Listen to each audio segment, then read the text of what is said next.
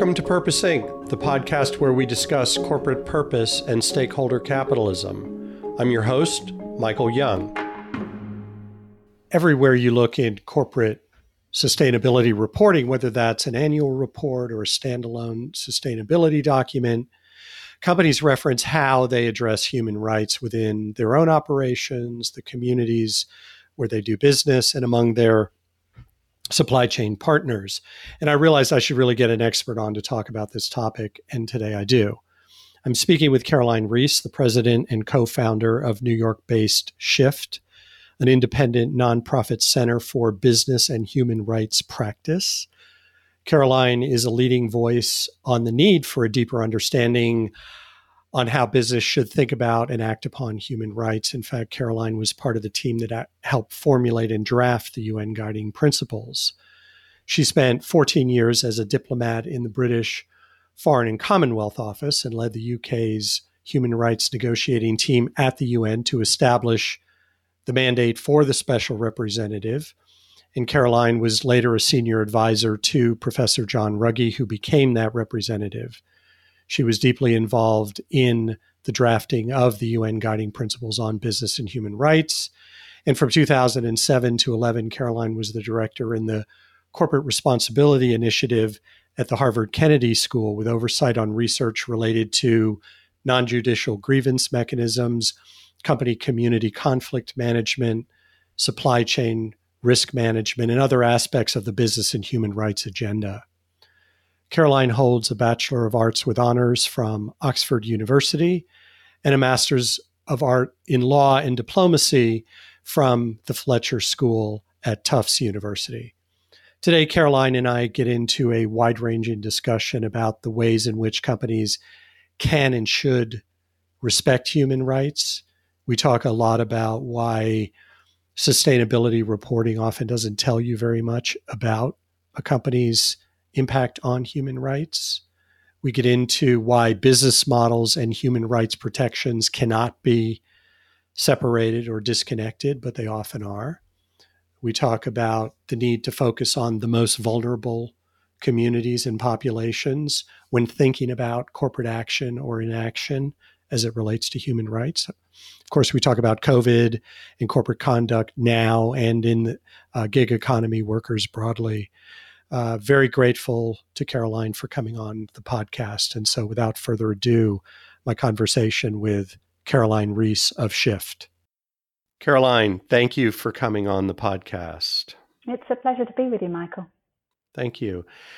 So, I, I, I have to admit that when I think about human rights, my thoughts do tend toward the domain of governments and diplomats and treaties within the business community, what are some of the misconceptions broadly about human rights? Yeah, there are definitely a, a number. Um, I think one indeed starts there that this is a rather arcane and complicated and legalistic topic, a rather niche topic. Um, and, and I think what's really important is to grasp that essentially what we're talking about here is impact on people. Um, and what human rights as a framing helps us to see is that we're looking and we need to be prioritizing uh, attention on people who are most severely impacted by how business gets done, right? And that threshold uh, is what human rights gives us. That, that we get to the point where people's basic dignity and equality is being affected. That's the threshold of human rights. But really, this is just about impact on people. Human rights helps us to understand where are they greatest, where are they most acute, and give us the, the way of, of, of focusing attention on those people that are indeed most vulnerable. And Caroline, just kind of highlight some of the, um, you know, the harms that companies can do in in human rights and and why and why is this the most significant way to understand the people part of the UN SDGs? Yeah, I mean, we're looking at a whole range of things when we think about how people are affected and how they're who is most acutely affected, most severely affected. I mean, we're we're thinking about um, those parts of the workforce that are in the most vulnerable positions. And goodness, we see this in COVID 19 coming into sharp relief. The people who are on hourly wages, who have insecure jobs, short term contracts, who are lacking benefits, um, access to um, social security, health, uh, and so forth. Um, th- these are the people who are most severely impacted. Uh, how do we see that? Because their access to adequate health care, their um, access to uh, decent work um, and fair wages, these are all human rights concepts. We can go into the supply chain and see the same. It can become even more acute there. Poverty wages, um, pressures to outsource to, to, to people using child labor um, or working in industries where child labor is endemic, like cocoa, like sugar. Um, and, and, and forced labor, of course, in so many industries, uh, across agriculture, uh, supply chains, um, and electronics and so forth, and not just overseas, but in our own countries as we look at particularly migrant labor uh, and the ways in which that can become uh, bonded and indebted labor. Um, but then we also look at communities that are impacted, those that are displaced by infrastructure projects, by mining and extractives, um, uh, by big agriculture, uh, pushed off lands they rely on for basic livelihoods. Again, these are severe impacts on people's basic ability to feed themselves, sustain their families, remain healthy, their, their human rights impacts. What's really critical then as we think about this is it doesn't work to think about it as a compliance exercise. It's not like well, we've got to tick the box. Uh, we've got to we've got to show that we've complied with a law, complied with, in this case, human rights. It simply doesn't work because this is about the, the, the, human ecosystem, the dynamic societies that we live in. And as coronavirus is really bringing to the fore. Everything's connected with everything, and and when when when one set of effects happens, uh, an, another can often follow. And so it's an ongoing challenge to say where are people most at risk today, based on what we're doing, the local context, the other things that are unfolding around us. Um, how do we go about tackling those? And the more systemic the challenges, the more shared they are, across businesses, across industries, across societies, the more we need collaborative endeavors to resolve them, the more we need collective action, the more we need real innovation.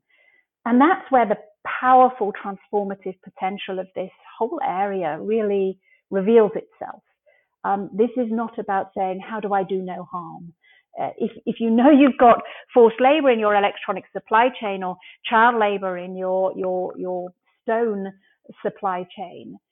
And you're saying, how do I come together with others in the industry and the suppliers themselves and the local governments or the international organizations that can help us systemically transform the realities that make this so? Um, the companies that are doing that, and there are more and more of them coming together around problems specific to beans, to tea, to, to copper, to manufacturing in country X or country Y, coming together to find the solutions is way beyond doing no harm. It's got no relationship to mere compliance. It really is about finding where people are most vulnerable in our value chains and looking at how to fundamentally change that reality. And that's where we see how this is central to how any company contributes to sustainable development going forward. I, I agree on the tick the box um, approach, and and that I was reading a company's ESG report, and human rights are mentioned, and and SDGs are mentioned throughout, and and yet there there seemed to be this broad disconnect, um, and you're you're really saying that we need to start with the most vulnerable and use that as our as our thresh, threshold for the starting point of the business strategy, correct? Absolutely. I mean, ultimately, you know, when the SDGs talk as they do so centrally about people, the language that's often used is leave no one behind. Well, who's at most risk of being left behind? The poorest, the most vulnerable, the most marginalized, those whose human rights are um, are at risk or not not not uh, being enjoyed. Um, so so that lens is is critically um, important to uh, how this how this needs to happen, um, and that's why you know that compliance lens really really fails us. But that mentality, and, and, and it, that's what it is. It's a it's a mindset. It's a way of thinking. It's a almost a, an organizational culture to say how are people most affected? How do we change that? And and that's what I think is really interesting in this context of coronavirus. Right, the business and human rights conversation has long been sort of saying, look, find where people are most vulnerable, um, and prioritize solutions there. Um, and, and this term, this concept of vulnerability has suddenly leapt into prominence in discussions about what is an appropriate response by government, yes, but by business as well, financial sector too, in the COVID-19 context. So we see that, that whether it's that the top executives need to take the pay cuts so that the most vulnerable, lowest wage workers can have their jobs protected, whether we see it's the companies that are saying we are going to pay suppliers for orders already uh, made, not just delivered, but but in in process. We're going to prioritize paying our smallest and most fragile suppliers first, so that they can protect their workers, uh, because we know that's where the vulnerability sits. We see it, of course, in the customer base, looking at how retail stores can create those protections for um, older people who are more vulnerable from a health perspective. This language and understanding of the relevance of vulnerability, of the need to prioritize in our responses those who are most vulnerable has become, I mean, intuitive. And those that aren't doing that are facing severe pushback, backlash from the media, from regulators, from investors increasingly um, that's the mindset that we're talking about here, and, and that we need to uh, perpetuate as we as we go forward beyond. Uh, let us hope uh, sooner rather than later the, the, this near term crisis. And COVID has really brought that, to your point, to the fore. And and we were sharing some news articles recently, you and I, about the gig economy companies that are and and not just gig economy companies, but they seem to be emblematic of workforce precarity. Um, how do you think post COVID this some of this will shake out? Asking for a, a, a, some thoughts and some predictions about that. Right, and of course, as always in these situations, you, there's no shortage of predictions, and they range from you know, the optimistic to the to the dire. The reality is it could go either way, right? You could find in a situation where so many companies are going to be struggling that the default is to say, well, you know what, we protect ourselves most by making sure that the minimal part of our workforce uh, is structured in such a way that they have job security and have access to benefits and, and so on and so forth. And we protect ourselves most as a company if we keep people on short-term contracts, hourly bases, uh, keep these constructs of, of people being nominally self-employed even while they essentially are our workforce because we externalize the risks to people that that brings onto those individuals rather than onto onto us financially. That that is a credible trajectory out of this. But I think we also very much see the potential for the opposite trajectory. Uh, going back to what I was saying about um, that lens of vulnerability, that, that maybe there is a, a potential here for a sea change in thinking to say that not just at this time, but going forward, we, we need to say the, these models that exacerbate vulnerability, that deliberately create vulnerability in the name of business interests, are not the ones that we want to build our society on. They're not the ones that investors are going to see as the ones that are sustainable uh, and that they want to be supporting. They're not ones that the regulators are going to think it's okay to, to, to allow for without protections in place for those individuals. That alternative vision is one where we, we learn out of this. Um, and it goes in, in some degree to the question of business models, because what we're describing there as we look at some of these ways that business has worked. Has been that they have embedded into their business models how they create value the idea that they do so at the expense of people and critically some of the most vulnerable people by externalizing these costs onto them by taking them off payroll and benefits and creating these other structures in vastly disproportionate man- manners beyond what seasonality may require in agriculture and so forth and externalize those costs. And they've made that part of the business model. So it's no good at that point to say to a social compliance team, please go and fix this or run a project or a pilot that could see if we could reduce the risks to people because you've built it into how your business is meant to run. And I think in this, this more optimistic prognosis for what we could construct post COVID 19, we have the opportunity to say that there are certain features of business model that we simply don't think are viable. We think simply don't want to uh, reward uh, or incentivize through our markets, um, through our regulatory systems. Uh, and we uh, are going to, to look at those through the lens of vulnerability uh, and say that they have to change. And this is a large point about business models, and I want to get into that more deeply. But but my first question, Caroline, is can how how can that be changed if if exploitation of labor is endemic to capitalism and it's maybe baked in in certain parts of business models how can biz- can businesses change from within? What is the mechanism for change? How how can this happen in your view?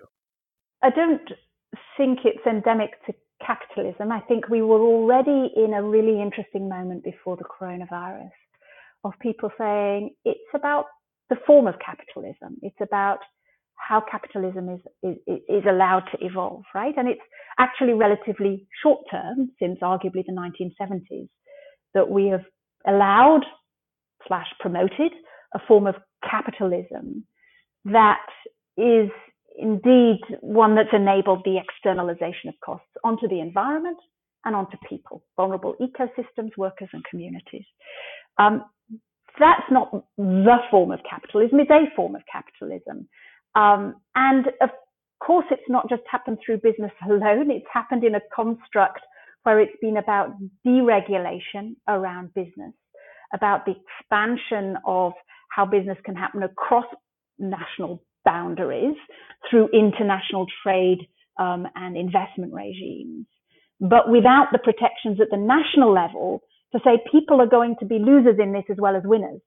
And part of the job of government is to uh, counteract that through protections, both through social security networks as a governmental role and through regulatory frameworks that put parameters around what is seen as legitimate business practice and what is not. Now, we've been in this 50 years now of, of, of, of removing those uh, constraints on business and in some societies, lowering or not putting in place the protections for people who lose out. Prior to COVID-19, there was already this insurgent moment of, of saying we need a different form of capitalism, and the label being put on that was stakeholder capitalism that says it isn't just shareholders and short-term returns, which have been such a driver of this externalization of costs onto the vulnerable, uh, but there are other stakeholders that are equally legitimate uh, stakeholders in business and whose needs and interests need to be taken account of and reflected in how business gets done.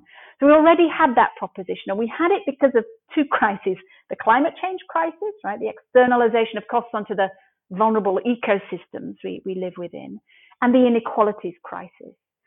So those very things that have highlighted the vulnerability lens in the context of, uh, of COVID-19 were already there in the conversation about the gross inequalities that have been allowed to emerge in our society, how vulnerable people, once vulnerable, find that vulnerability compounded as they get ever further disadvantaged by these systems.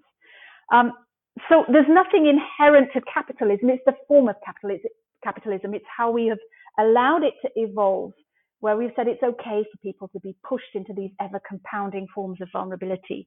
And we have every power to change that. Uh, but we have to do so with great care. And simply relabeling something and calling it stakeholder capitalism doesn't make it so.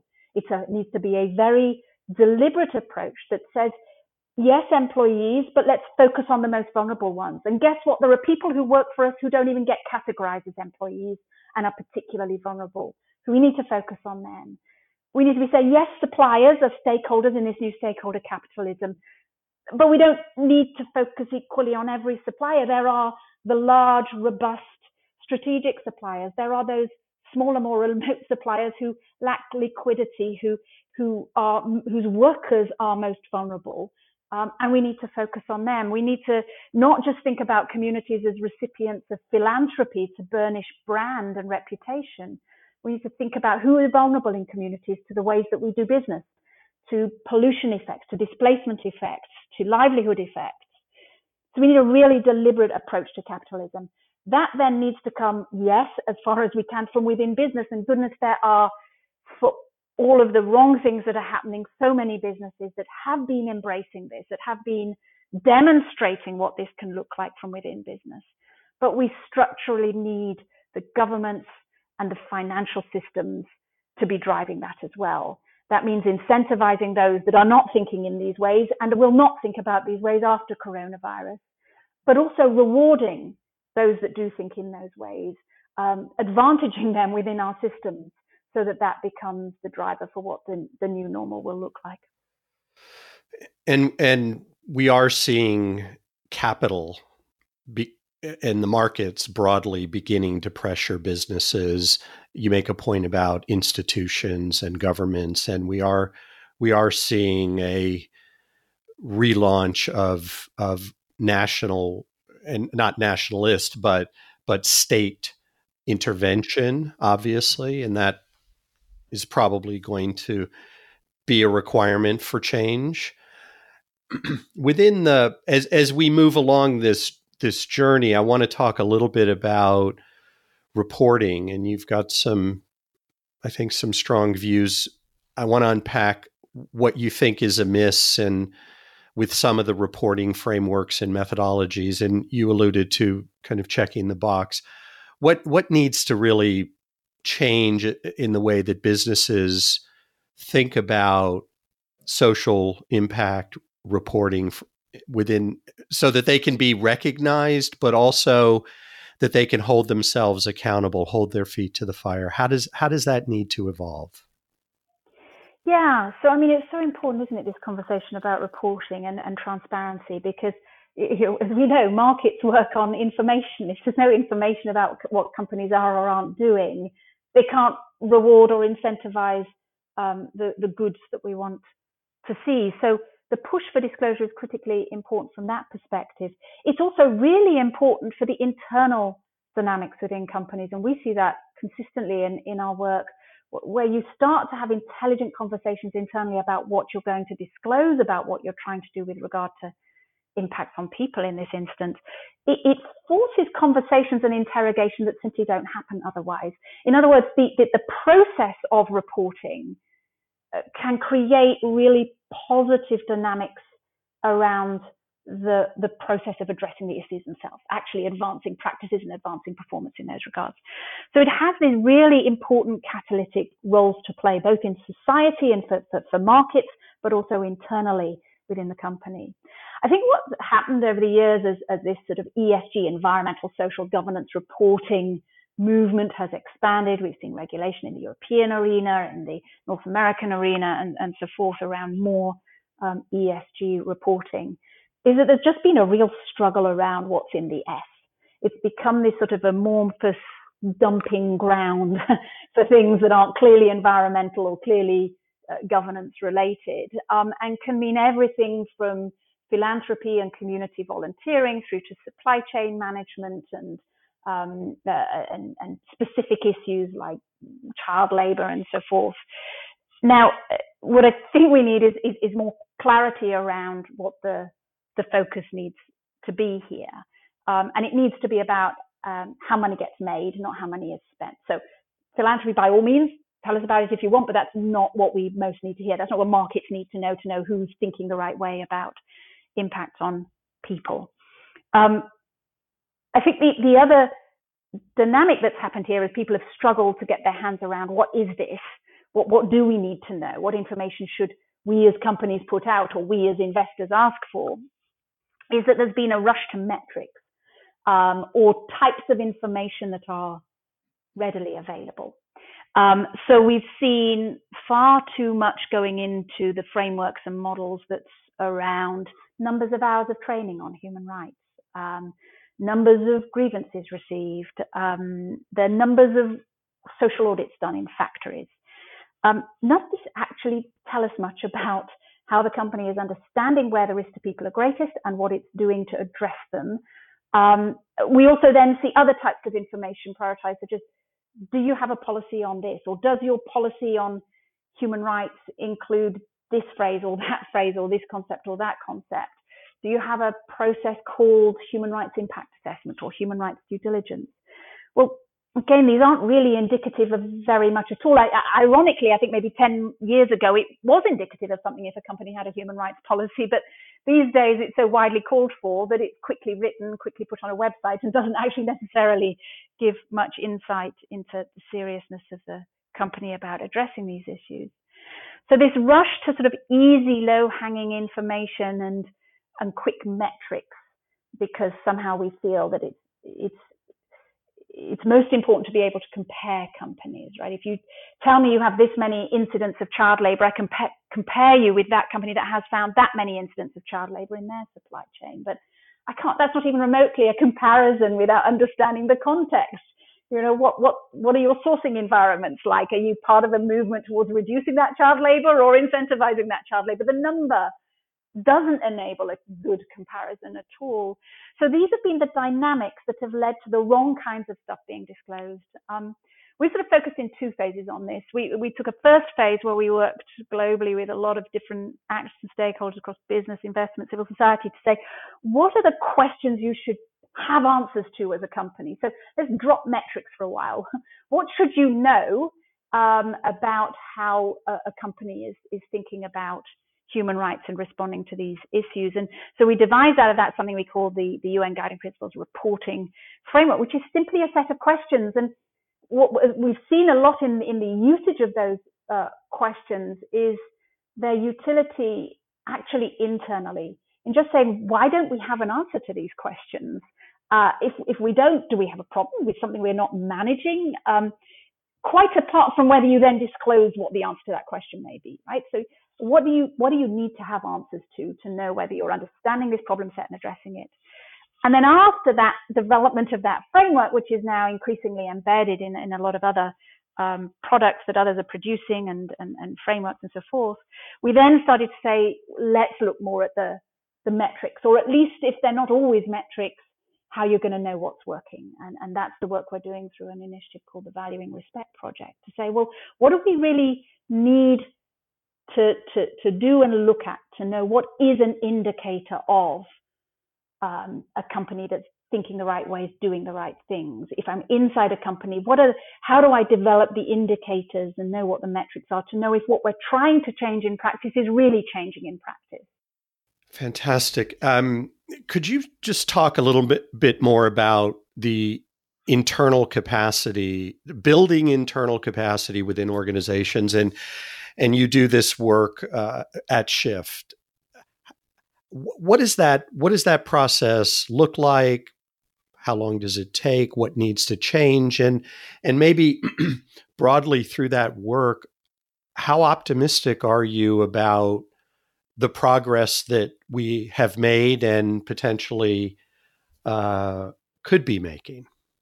Yeah, so um, we, I come back to that point about mindsets and cultures, not um, compliance. Um, you know, it's, it's, certainly possible for, for companies to you know, pull in their legal counsel and say, what do we need to have in place? Um, nothing will really change. Maybe they'll get a bit of cover from it. Maybe that cover will serve them well, and maybe it will fairly quickly be shown not to be very deep. Um, what really matters is that way of thinking. So, you know, as we work with companies, first of all, the companies we work with, we're, we're looking for that predisposition, to, to, to, look at how they're thinking um, and, to really interrogate this in, in, in, those ways. Um, Secondly, it means that you've got to co-create. You can't come in with the plug and play. Um, because an organization is is an organism, and, and, so you've got to co-create. So we're always bringing our knowledge and expertise to combine with the knowledge and expertise of those inside the company to work out what this is going to need to look like for them, so that it can embed into culture, embed into how people think, make sense within their frames of reference.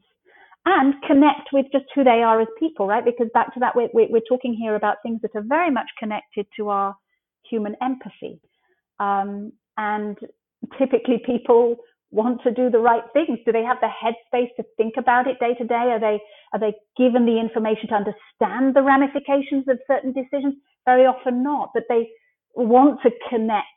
Uh, most typically, how they uh, work in the workplace with um, you know how, who they are as human beings, and so co-creating what's needed in um, in indeed process terms, but then the implementation of that, the application of it in different settings around the world, different country offices around different human rights challenges, and engaging people's imagination, uh, empowering them with ways of approaching the problems as they arise and uh, uh, feeling and able to play a part in addressing them is, is really how, how we see this. Um, and, and, we will also critically look, look in companies for the leadership component. It does require that. Culture always requires the leadership component. You know, is this supported from the top, not just seen as a compliance issue? Are leaders themselves ready to invest uh, time and energy and, and, and um, effort in making this part of how how business is done, um, not treating this as a siloed thing that one function within the company is going to sort out when the human rights risks and the, the places where vulnerability occurs are, are the domains of very, very different functions and business units, and they all need to be in that conversation and in the co-creating process. Um, so that's really um, critical to how we work with companies. And I think you know, individually, but also, you know, some of those collective engagements as companies come together around the more systemic challenges. That's really critical because, I mean, you know, we're a small organization. There are others that do good work. Going company by company is not going to get us there. So I think one critical point to progress is the um, growth we already see and the further growth we need in collaborative approaches involving multiple companies, but also back to that point, involving government, central government, local government in their critical roles in addressing vulnerability, involving investors and financiers, uh, involving uh, critically civil society organizations. These collaborative initiatives are needed. Um, and then finally, in terms of progress, I'll come back to that point. We have an opportunity as we turn the corner, when we turn the corner out of this pandemic, um, to go to scale much more compellingly, um, to learn the lessons uh, and recognize how important the lens of vulnerability was in response to this crisis, um, and seeing this as something that must go beyond those that already get the need for it. Um, to the many who have not yet done so, um, and leveraging in our way into that better future. Right. The disconnect and the conflict between intention, action, incentives, business models, and then impact on human beings has never been more starkly painted as yeah. within within COVID. Absolutely. Caroline, we're going to have to leave it there. There is so much here. I am so grateful for your time and your insights today. And thank you for coming on the podcast. I really hope to have you back again. It's been a pleasure talking with you, Michael. Thanks for the opportunity. Thank you. The Purposing Podcast is a production of Actual Agency, helping innovators communicate in a changing world. More at www.actual.agency.